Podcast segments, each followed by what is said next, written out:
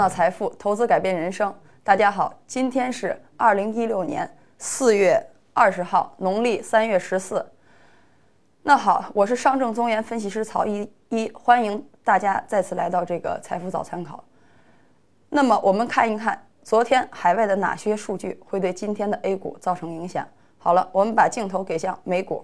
那么昨天出炉了一组数据，是美国新开工这个房屋的这个数据。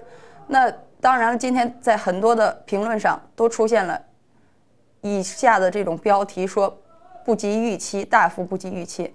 在这里呢，我请投资者注意，我们看到这回的整个基数，它还是因为由于时间关系，我没有把这个数据给大家呈现上来。我应该如果我没有记错的话，应该在一百零八。首先，我们看它的基数，在这里我要说一点：第一，它相比于一三年、一四年，它是。已经这个基数已经上来了，那么在美国加息的一个情况下，它的数据能维持到这个情况，已经是很不错了。所以我们不应该过分解读，说美国的经济不及预期，那么推断加息的这个来借此推断加息的这个时点和频率。那么我们从真实的情况来看，我们看即使数据不及预期，但是纳斯达克、标普五百等都没有给出一个。符合市场预期的这个走势，也就说明了这个数据它并不具有很强的这个说服力，所以请投资者一定要记住这一点。那么我们看欧洲，那么德国指数依然是领涨整个欧洲。鉴于这个欧洲方面没有什么重大的消息做一点评呢，它还像我之前说的，整体呢依旧是在这个区间内运行。好了，我们把目光给向 A 股，那么我们看呀。目前来说，A 股的整体的走势格局非常是显偏弱的。那么，它整个状态大家已经看到了，它是一个缩量盘整的状态。但是盘面上有两点向我们发出了好的信号，也就是昨天下午我在点评的时候说过，它没有跌破三零二三，上证没有跌破三零二三，这是盘面上向我们发出一个积极的信号。那么昨天我们看一下昨天的分时，我在昨天午评的时候就说过，下午的格局应该是以，在昨我们看一下操作策略，我们看操作策略，昨天午评时候我已经给出三零四五这个点位，那深证呢是幺零六幺五这个点位，那么我们回到盘面上，我说下午整个的格局都在以突破三零四五为这个。展开这个整个的攻势，那么我们看盘面上，曾经在一点四十的时候，那么我们看缩量没有突破，结果下来盘整，好了，五尾盘拉上去以后，那么我们注意了，我们看到的点位是三千零四十四点二三，那么昨天下午我已经说过了，这个尾盘的异动，我们看一下中国石油，我已经点评过中国石油，包括券商，那我们。就以这个龙头中信，那么中信它的这个，因为它盘子比较大，不是很明显。我们切换到别的，我们看稍微小一点的券商呢，它都是有有一个明显的拉起的这个状态。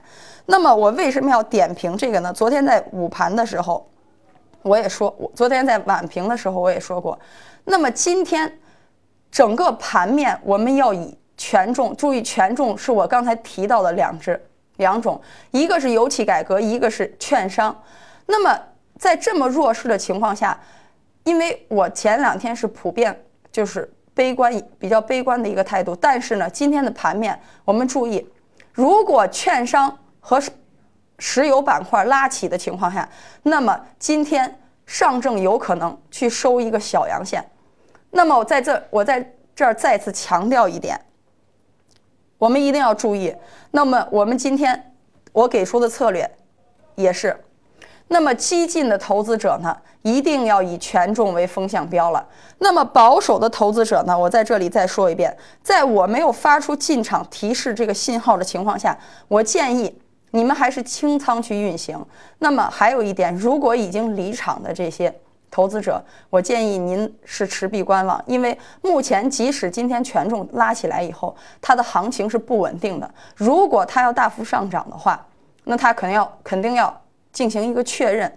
所以呢，我们先注意两点，我们再看这两点，一定要注意三零四五，包括我提到的三零六六这个点位，因为我在盘中这些点位不是随便就写出来的，这是经过我的一个测算算出来的，所以说，请大家一定要注意这几个点位。那么我们看券商以什么标准来来算呢？第一，券商如一定要冲过昨天的高点，而且是放量的情况下。那么我们才能确定今天的权重是是以权重带起整个指数的一个这个情况。那么我刚才已经说了，那么激进的保守呃呃激进的投资者呢，以这个权重为风向标，权重拉起的时候可以适当的参与高抛低吸。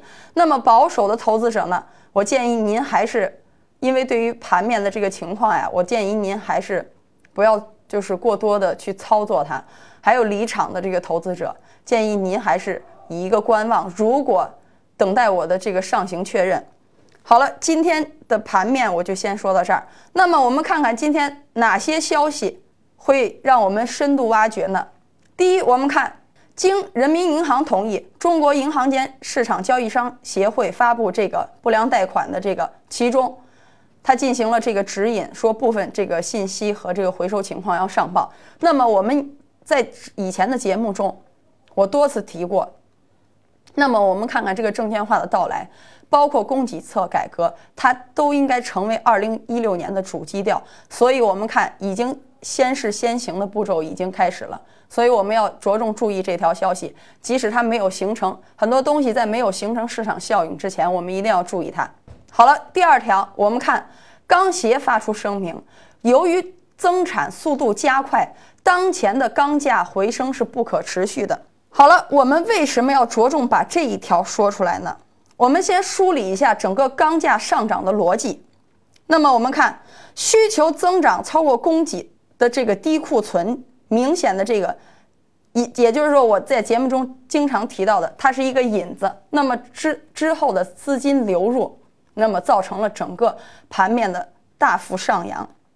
那它跟我之前前几天提到的黑色金属。这个黑色系不是黑色金属，就是黑色系的这个大宗商品是一个道理。那么资金推动水涨船高，请大家注意了。那我们看数据，那么国家统计局十五日发布数据显示，二零一六年它这个粗钢同比增长的范围很大，因为在一一二月的时候，它是一个稳定减库存的一个状态，所以我们看到它有个明显的这个上升的趋势。所以呢，为什么会大幅上升呢？我在这里给他讲，主要是。小的钢厂它发挥了供给弹性的能力比较大，因为它是船小好掉头，所以它的供给会相对于来说弹性会比较大一些。第二点就是我们的高炉利用系数，我们看，因为这个高炉利用系数它的提升是很快的，所以呢，我要说的是什么呢？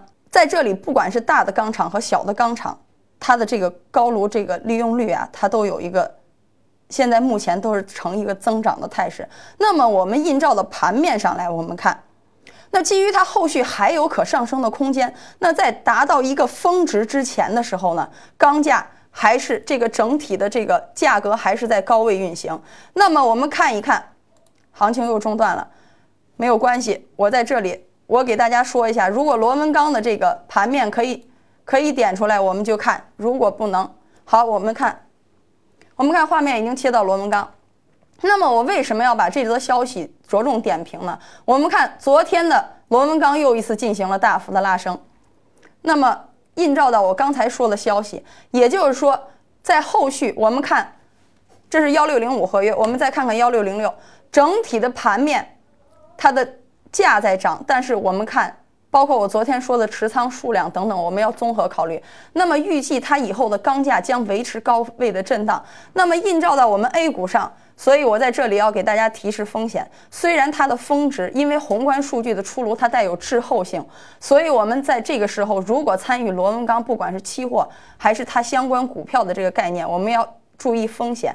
那么个别的股票呢，它需要加以全整个的去分析。如果有不明白的投资者，可以。致电我们这个栏目，因为我们有专业的这个分析师，能向你提出这个根据盘面的这个走势呢，和它的一个基本情况，包括它的这个盈利的这个情况，我们会做出综合的点评，提示您的进场时机。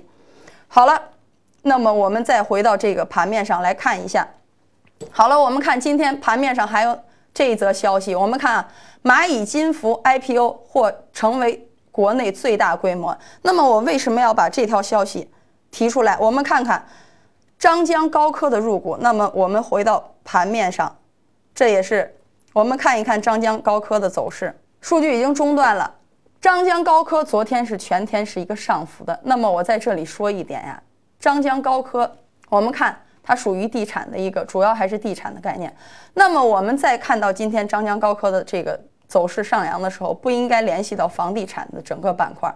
所以我在这里提出，好了，我们看到了张江，我们看到消息一公布，这个入股的这个子公司已经率先的在盘面上发起了猛攻。